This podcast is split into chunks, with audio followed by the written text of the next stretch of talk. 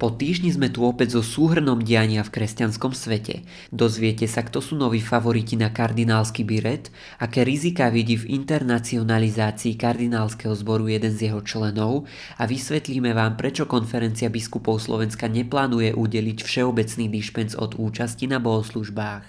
Týždenný súhrn udalostí pre vás pripravil vedúci rubriky Sveta kresťanstva Imrich Gazda. Od mikrofónu vás zdraví a príjemné počúvanie želá Juraj Brezáni. A ak si myslíte, že tento newsfilter by mohol obohatiť aj vašich priateľov alebo známych, budeme radi, ak im ho prepošlete. Ďakujeme. Na budúci týždeň oslaví 80. narodeniny talianský kardinál Angelo Scola, ktorý bol počas posledného konkláve považovaný za jedného z najväčších favoritov.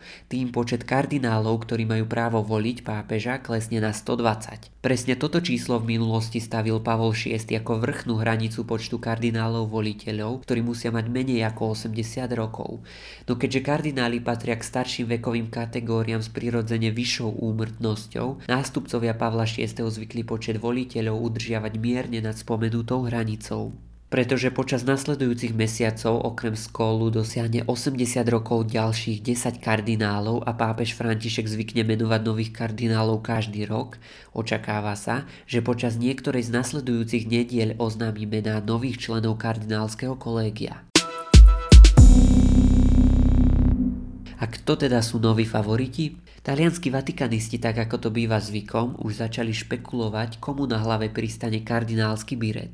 Keďže najvyšší vatikánsky predstavitelia majú kardinálskú hodnosť zaručenú, na prázdno by nemali výjsť noví prefekti kongregácie pre klérus a kongregácie pre boží kult a disciplínu sviatostí, juhokorejčan Lazaro Jouheungsik a angličan Arthur Ruok, ale ani španiel Verges Alzaga, ktorý bol nedávno menovaný za predsedu governatorátu mestského štátu Vatikán. Spomedzi talianských biskupov sa počíta s menovaním Mária Delpínyho z Milána, Korada Loreficeho z Palerma a Domenika Battagliu z Neapola. Dočkať by sa mal aj Marek Jadrazevský z Krakova či Emon Martin z írskeho Armagu, čo sú tradičné kardinálske sídla. Mimo starého kontinentu sa spomínajú aj mená ako Valmor Oliviera Jazevedo z Brazílie, Stefan Ameyu Mula z Južného Sudánu či Anthony Fisher z austrálskeho Sydney. No keďže pápež František, ktorý vymenoval už 101 kardinálov, zvykne siahať aj po nečakaných menách z rôznych kútov sveta, o prekvapenie určite nebude núdza ani tentokrát.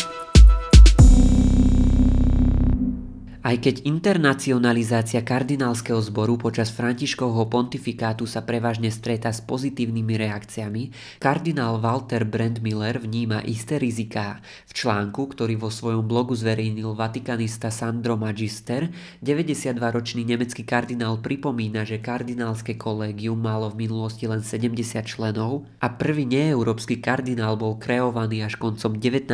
storočia, keď pápež Pius IX do tohto úradu vymenoval New newyorského arcibiskupa Johna McCloskeyho. Kardinálsky zbor bol podľa emeritného predsedu pápežského výboru pre historické vedy síce málo reprezentatívny, ale jednotliví kardináli, z ktorých veľká časť pôsobila priamo v rímskej kúrii, sa medzi sebou dobre poznali. Brand Miller hovorí, že dôsledkom internacionalizácie je, že 120 voliteľov vzhľadom na to, že pochádzajú z periférií, sa často prvýkrát stretá až počas konzistórií, ktoré predchádzajú konkláve, vedia len málo alebo nič o kardinálskom kolégiu a jednotlivých kardináloch a tak im chýba základný predpoklad pre zodpovedné hlasovanie v konkláve. Tým sa zväčšuje riziko, že rozhodujúce slovo pri voľbe novej hlavy cirkvy majú niekoľkí ostrieľaní kingmakery a dochádza k vytváraniu blokov, čím sa náboženská udalosť mení na sofistikovaný politický zápas. Kardinál Brent Miller preto navrhuje, aby sa počet členov kardinálskeho zboru znížil napríklad na niekdajšiu 70 a jednou z podmienok zvolenia za pápeža bola minimálne 5-ročná skúsenosť s prácou v rímskej kúrii. Dôvodní aj tým, že pápež je hlavou celej cirkvi práve preto, že je rímskym biskupom a teda by mal mať aspoň minimálnu rímsku skúsenosť. Vatikanista Magister k tomu dodáva, že rímsku skúsenosť mala väčšina pápežov 20. a 21. storočia. Zároveň Zároveň pripomína, že navrhovanú podmienku by splňali aj súčasní papabili ako Filipínec Luis Antonio Tagle, Kanadian Mark Oilet či Talian Pietro Parolin. Vypočujte si aj ďalšie udalosti v skratke. Napriek zhoršujúcej sa pandemickej situácii konferencia biskupov Slovenska neplánuje udeliť všeobecný dišpenc od povinnej účasti na nedelných a sviatočných bohoslužbách. Hovorca biskupov Martin Kramara povedal, že vzhľadom na situáciu a okolnosti, ktoré sú rozdielne v rozličných oblastiach Slovenska, o dišpenzoch vo svojich diecézach rozhodujú jednotliví diecézni biskupy. Evangelická církev Augsburského vyznania na Slovensku bude v posledný oktobrový deň sláviť pamiatku reformácie. Pri tejto príležitosti zbor evangelických biskupov vydal pastierský list a v Poprade sa počas týždňa konala teologická konferencia na tému Ekumenický pohľad na reformáciu. Vo veku 72 rokov zomrel bývalý provinciál spoločnosti Ježišovej Jozef Kyselica. Na čele slovenských jezuitov stal v rokoch 1997 až 2003. Polícia v Žilinskom kraji vyšetruje dva prípady zneužívania maloletých dievčat kňazmi. Jedno z dievčat malo v čase zneužívania 12 rokov. Dotyčného kňaza už prepustili z klerického stavu. Pápež František prijal na osobnej audiencii amerického prezidenta Joea Bidena, stretol sa aj s nemeckým prezidentom Frankom Walterom Steinmeierom. Vo Vatikáne začali podávať tretiu dávku vakcíny proti COVID-19. Zaočkovať sa ňou nechal aj pápež František. Svetý otec začiatkom decembra navštíví Cyprus a Grécko, kde zavíta do utečeneckého tábora na ostrove Lesbos. Pápež tiež vyjadril záujem navštíviť Kanadu, aby zmiernil napätie po odhaleniach niekdajšieho drastického zaobchádzania s pôvodným obyvateľstvom v internátnych školách spravovaných cirkvou. Nemecký časopis EMA vyhlásil pápeža Františka za najsexistickejšieho muža roku 2021. Feministický časopis napísal, že pápež je hlavou režimu apartheidu, v ktorom sú ženy osobami druhej kategórie a ignoruje nespočetné množstvo katolíkov, ktoré celé 10 ročia bojujú za právo žien stať sa kňazmi alebo aspoň diakonmi. Ekumenický patriarcha Konštantínopolu navštívil Spojené štáty americké. V Bielom dome sa stretol aj s prezidentom Joe Bidenom. Na začiatku 12-dňovej cesty mal 81-ročný patriarcha zdravotné problémy, pre ktoré musel byť nakrátko hospitalizovaný. Na svete kresťanstva sme tento týždeň odpublikovali množstvo zaujímavých článkov.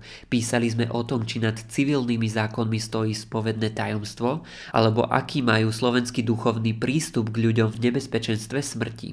Pýtali sme sa tiež kňazov, reholníčky a manželského páru, čo nám tu pápež po návšteve zanechal a čo s tým teraz spravíme. Priniesli sme vám aj zaujímavú biografiu arcibiskupa San Francisca Salvatoreho Cordileoneho. A na záver máme pre vás už tradične knižnú bodku. Pre všetkých milovníkov knihy kníh pripravilo vydavateľstvo Postoj Media skutočnú lahôdku. Nový preklad Lukášovho Evanielia, ktorý je doplnený krátkým sprievodným komentárom. Biblista Robert Lapko v predslove píše, že nový preklad Lukášovho evanielia zahrňa výsledky bádania vedcov a odborníkov z oblasti biblistiky, filológie, teológie, kultúrológie a histórie, ktoré majú interdisciplinárny a nadkonfesionálny rozmer a presah. Profesor Peter Dubovský z Pápežského biblického inštitútu v Ríme vyzdvihol, že na preklade sa podielali najlepší slovenskí odborníci. Tvrdí, že napriek tomu, že autori sa striktne pridržiavali gréckého originálu, je zrozumiteľný a berie do úvahy aj najnovšie exegetické a lingvistické výskumy. Je presvedčený, že táto veľkolepá práca pomôže slovenskej verejnosti spoznať tajomstvá Lukášovho evanielia. Počúvali ste prehľad dôležitých udalostí z kresťanského sveta v podcaste Vatikánska sedma. Pripravili ho Imrich Gazda a Juraj Brezáni. Ďakujeme, že ste si na ne našli čas a veríme, že sa budeme počuť aj o týždeň.